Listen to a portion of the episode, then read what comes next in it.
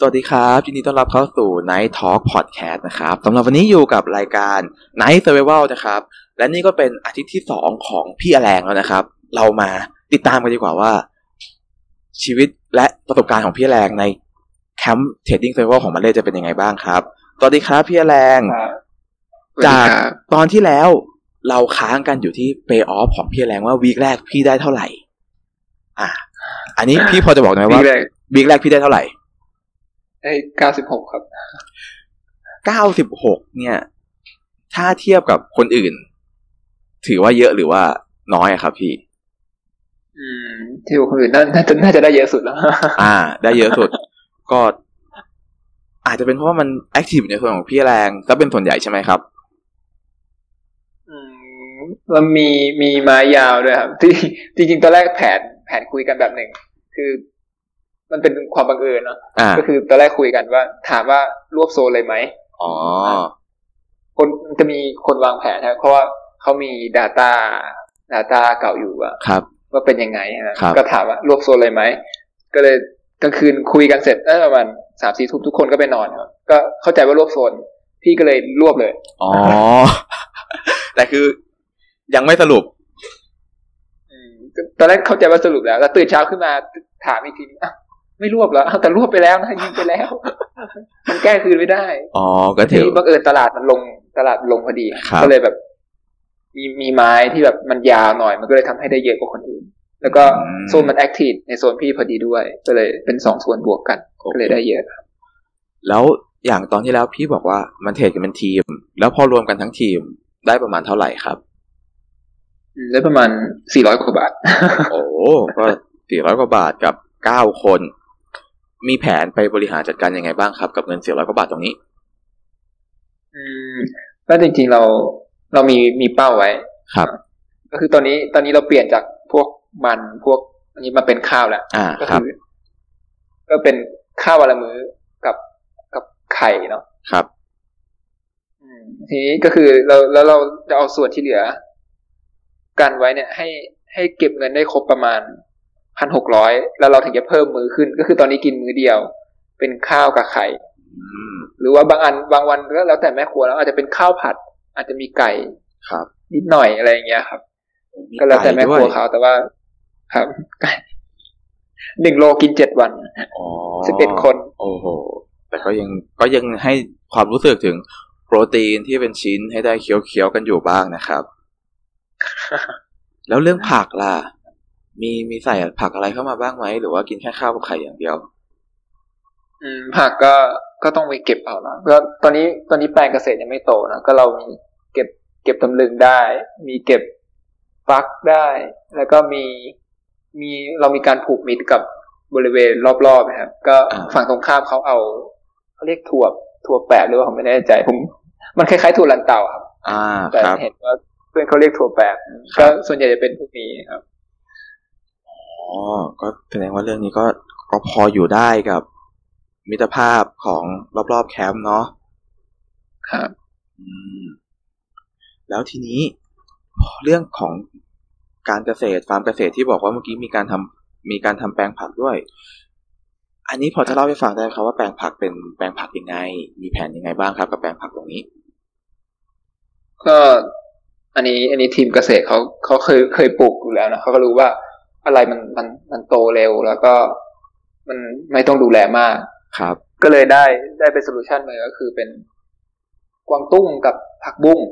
ครับแล้วก็พอดีรอบๆแคมป์เรามีเรามีดินที่ยังไม่ถมพอดีครับแล้วก็ขุดขุดแปลงแล้วก็ปลูกกันเลย แล้วกวางตุ้งกับผักบุ้งเนี่ย คาดว่าจะใช้เวลาโตประมาณกี่อาทิตย์ครับที่จะกินได้จากการที่ดูแล้วน่าน่าจะได้กินตอน เดือนธันวาครับโอ้ก็ถือว่าเร็วพอสมควรนะครับกับ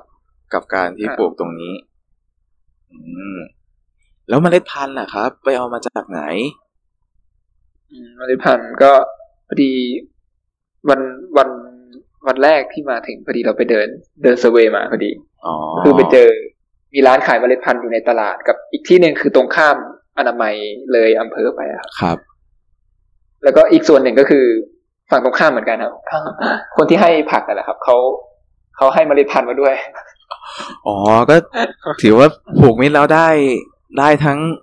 เมล็ดได้ทั้งผักที่เป็นที่เป็นเอาไว้ ready to use เลยนะครับ ใช่ครับเขาให้ให้เยอะนะครับ ให้ทั้งอืมเราได้ทั้งตะไคร้ได้กะเพรากะเพรานี่ได้สองพันเลยอ๋อมีกะเพราแดงให้ด้วย แล้วยังมีมีผักกาดอีกอืม ผักกาดแต่ผักกาดยังทานเลยไม่ได้เนอะแต่ว่าครับมันโตประมาณหนึ่งแล้วครับก็คือรับอันนี้อันนี้เป็นเรื่องเซอร์ไพรส์มากเลยเขาเขาดีกับเรามากจนแบบว่า เราตกใจ อ่าอ่าครับคือคตอนรับตอนเย็นไม่มีใครอยู่ข้างหน้าใช่ไหมครับครับ คุณลุงเขาก็แบบว่าเอาผักที่มันโตนิดนึงนะครับ มามาชำในแปลงของเราที่แบบขุดขุดไว้ที่ที่เตรียมเตรียมย้าย ย้ายต้นอ่อนมาปลูกอะครับอ๋อพอเช้าวันรุ่งขึ้นผมก็ เอ๊ะ ทำไมผักเรามันโตไวขนาดนี้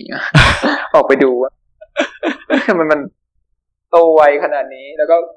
พี่เบนซ์มาบอกว่าเนี่ยเมื่อวานลุงเขาเขามาทำให้แบบโอ้โหเขาเขาดีกับเรามาก ตายแล้วน่ารักจังคุณลุง มีการเอาผักมาปลูกไว้ให้ด้วยปลูกให้เลยนะโอ้โหแบอ๋บอโอเค ก็ถือว่าเป็น เป็นเรื่องราวดีๆ จากชุมชนรอบข้างเนาะที่มาช่วยเกื้อหนุน support ตรงนี้ให้ก็ ผมก็ประหลาดใจเหมือนกันว่า จะไม่คิดว่ามันจะถึงขนาดนี้นะครับถือถือว่าเกินเกินความคาดหมายของผมไปเลย แล้วนอกจากเรื่องนี้กิจกรรมตอนนี้เริ่มมีกิจกรรมอะไรทำบ้างแล้วครับ ในสัปดาห์ที่สองอืม routine หลักๆ ก็มีแค่ แค่ออกกำลังกายอ่า trade ออำงายแล้วก็ trade แล้วก็มีมีเรียนเรียนคอร์สกับพิต้านแล้วก็อีกอันหนึ่งก็จะเป็นเล่นมีเล่น board game เนาะอ๋อเล่น board game อันนี้เล่น board game จากไหนครับ ที่ที่เป็นกิจกรรมตรงนี้ board game มันก็ก็เนตจัดมาให้แล้วเป็นเกมอะไร อะไร For Sale กับ อะไรโกโก้นะ Incan Gold อ่า Incan Goldใช่อันนี้ก็ต้องต้องขอบคุณด้วยจากร้าน board game เมียแคตโตนะครับ อยู่ในอยู่ในเชียงใหม่นี่แหละเขาก็เป็น ใจเป็นร้านบอร์ดเกม ร้านหนึ่งในเชียงใหม่ที่ใจดีแล้วก็สละเวลามามาสอนเกมให้กับ ให้กับพวกเรานะครับครับก็ขอบคุณครับเคยเล่นบอร์ดเกมมาก่อนไหม ต้องถามอย่างนี้ อืม เคยเคยครับ ส่วนตัวแล้วเคย อ่า เป็นสไตล์ไหนครับ ส่วนใหญ่จะ ส่วนใหญ่ที่เล่นกับเพื่อนจะเป็นสไตล์สไตล์โกหกอะสไตล์อ๋บ้าอเล่นบาฟคุยกัน อะแล้วอันนี้ที่มาเล่นกันในใน Trading Camp Survival เนี่ย เป็นสไตล์ไหน อืม อันนี้เป็นเป็นสไตล์กลยุทธ์อะครับอืม เป็นประมาณไหนครับ สามารถอธิบายคร่าวๆได้ไหมครับ อืมก็อย่างเช่น ไอ Incan Gold อย่างเงี้ย คือ อันนั้นเราเราต้องดูความเสี่ยงด้วย อ่าครับ คือมันจะเหมือนแบบเราไปผจญภัยเนาะยิ่งอืมยิ่งเข้าไปลึกยิ่งได้รางวัลเยอะ แต่ว่ามันจะมีความเสี่ยงจากการ์ดที่เปิดขึ้นอะไรเงี้ยมันเป็นอุบัติเหตุทำให้เราไม่สามารถได้ได้ reward อะไรเงี้ย ก็คือต้องเราต้องต้องชั่งใจนะว่า ว่าเราควรพอหรือยังการ์ด ภัยพิบัติมันเปิดมาแล้วกี่ใบอะไรเงี้ย ก็คือต้องต้องวางกลยุทธ์และบางทีแบบ ตอนที่เราออก อืมออกจากจากถ้ำอะไรเงี้ยครับครับ เราก็ต้องดูด้วยว่าจะมีใครออกพร้อมเราไหมอ๋อเราควรจะออกตอนนี้ไหมอะไรอย่างเงี้ยครับ คือครับต้องต้องอ่านใจผู้เล่นในโต๊ะด้วย ว่ายังไงเราไปต่อคุ้มหรือเปล่าอะไรเงี้ย คือมันมันมันจะคิดเยอะกว่าอีกแบบที่เคยเล่นมาก่อนที่แบบครับเราเอาใส่แบบปั่นอย่างเดียวเลยอ่า ก็อันนี้ก็จะเป็นตัวอย่างเกมคร่าวๆนะครับ ที่ที่พวกเราเอามาทดลองให้เล่นกัน รู้สึกว่าพี่ได้อะไรจากกิจกรรมตรงนี้บ้างครับ อย่างแรกเลยก็คือ เราเราต้องต้องดูความเสี่ยงก่อนนะอืมจริงๆมีโอกาสได้ได้เล่นแล้วเนาะก็แบบเป็นเป็นสายเสี่ยงเนาะแบบออกออกคนสุดท้ายตลอดแล้วก็ล่มไปสองรอบอ๋อครับแบบความโลภนะจริงๆแล้วอืมเราคนที่ชนะเป็นคนที่แบบออกคนคนแรกเกือบทุกรอบอะครับอ๋อ จริง ๆ เราไม่ต้องไปไปไปลึก แต่ว่าเราหาจังหวะถอนตัวที่มัน มันโอเคอะครับก็คือเราไม่จำเป็นต้องเทคลิกมากขนาดนั้น เราก็เป็นผู้ชนะเกมนี้ได้ โอเค ก็โหเซอร์ไพรส์อีกเหมือนกันนะเนี่ย ตอนแรกคิดว่าเป็นเกมที่เล่นสนุกสนุกเด็กแปดขวบขึ้นไปยี่สิบนาทีสามสิบนาทีจบโอ้โหนี่มันมีรายละเอียดเยอะขนาดนี้เลยครับพี่ ครับ ก็ยิ่งเกมอืมประมูลบ้านนี่ยิ่งสุดยอดนะอะประมูลบ้าน for sale อะประมูลบ้านเป็นเป็นยังไงพี่ อันนี้ พี่ทำไมทำไมพี่รู้สึกว่าโอเคมันสุดยอด เพราะอืมเราเราเหมือนเราเกมจะเป็นประมาณอย่างเงี้ย ก็มาถึงเราจะมีเราจะได้ได้เงินจำนวนเท่า ๆกันครับแต่ทีนี้เหมือนเราต้องต้องเข้าไปในตลาดครับเพื่อเราประมูลบ้านมาขายครับ ทีนี้บ้านแต่ละหลังก็แบบมี มีมูลค่าต่างกันไปครับ ก็คือเราจะประมูลไปเรื่อยๆ ทีนี้ความต่างจากประมูลปกติคือ ประมูลปกติเรายกมือหรือชูอะไรอย่างเงี้ย เราก็ได้ฮะแต่อันนี้เรื่อง position มันมีผลมากอืมเพราะเราอืมเราไม่ได้คือเราวนนะครับ ครับ ทีนี้บางบางทีบ้านในตลาดอะถ้าเราสมมติเราเป็นคนแรกอะเราจะได้ได้เปรียบ แต่ถ้าเกิดบางครั้งบ้านในตลาดเป็นอีกแบบหนึ่งอะเป็นคนแรกเสียเปรียบครับ แล้วก็การวางเงินเพื่อประมูลอะมันก็มีผลด้วย แล้วก็ถ้าคนที่มีความจำดีอะจำเงินของคน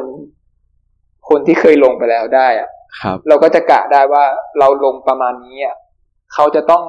ดึงบ้านราคาถูกที่สุดไปแน่นอนทำให้เรา เราได้บ้านราคา ราคาได้บ้านดีในราคาที่แบบถูกลงอะครับ คือมันมันคำนวณได้เยอะมากอันนี้เฉพาะแค่ part part ประมูลยังมี part ที่เราไปขายอีกโอ้โห part ขายเราก็ต้องครับ ต้องต้องจำอีกว่าว่าใครได้บ้านอะไรบ้างอืมแล้วทีนี้เราก็ต้องตรงกลางครับ มันก็จะมีแบบเรทราคาต่าง ๆ ใช่ไหมครับครับ อืมแล้วเราก็ต้องต้องจำอีกว่าราคามันมีตั้งแต่เท่าไหร่ถึงเท่าไหร่อย่างละกี่ใบแต่อันนี้ อันนี้อันนี้จำง่ายเพราะว่ามันมีตั้งแต่ศูนย์จนถึง หนึ่งหมื่นห้าอย่างละสองใบอ่าเราก็ต้องต้องกะเอาว่าอะสมมติเรามีบ้านราคาถูกสุดเนี่ย รอบไหนเราควรจะเอาบ้านนี้มาขายครับ แล้วก็รอบไหนเราควรจะเอาบ้านราคาดีๆ มาขายซึ่งคิดเยอะมากโอ้ก็ถือว่าน่าสนใจอีกเกมหนึ่งยังไงก็ฝากสำหรับคนที่ติดตามเอ่อเพจของเราด้วยนะครับ ก็ลองไปดูกันสองเกมนี้ เอ่อ for sale กับ it can go ถ้าใครที่อยู่เชียงใหม่ก็สามารถแวะเวียนไปได้ที่เมียแคตโตนะครับ แถวเอ่อกาดแยกรวมโชคอ่าส่วนถ้าเกิดใครอยู่ต่างจังหวัดหรืออยู่กรุงเทพก็สามารถลองไปหาเล่นกันได้ อันนี้ก็จะเป็นรีวิวคร่าวๆจากพี่แรงนะครับ ว่าเกมเหล่านี้มันให้อะไรกับกับเราได้บ้าง แล้วมาถึงเรื่องสุดท้ายแล้วพี่ อาทิตย์นี้ครับ ได้เ a y ออฟเท่าไหร่ ที่นี้ได้ได้ร้อยสามสิบแปดร้อยสามสิบแปดโอ้นี่ถือว่าพัฒนาจากอาทิตย์ที่แล้วมาพอสมควรนะครับ เพิ่มขึ้นมาเกือบเกือบสามสิบเปอร์เซ็นสามสิบเปอร์เซ็นกว่าเลยนะเนี่ยสามสิบเปอร์เซ็นต์ของมันคือสามสิบบาท ประมาณนี้เลยประมาณนี้เลย ก็ถือว่ามีพัฒนาการที่ดีขึ้นนะ อืม มีพัฒนาการที่ดีขึ้น แสดงว่า ถือว่าดีขึ้นแล้วแหละพี่ แล้ว เงินที่เพิ่มมาตรงตเนี้ยลาดให้ด้วย อ๋อ ตลาดมันให้ ครับ เดี๋ยวอาทิตย์หน้า ในตอนถัดไปเราจะคุยกันว่าร้อยสามสิบแปดบาทที่เพิ่มมาเนี่ย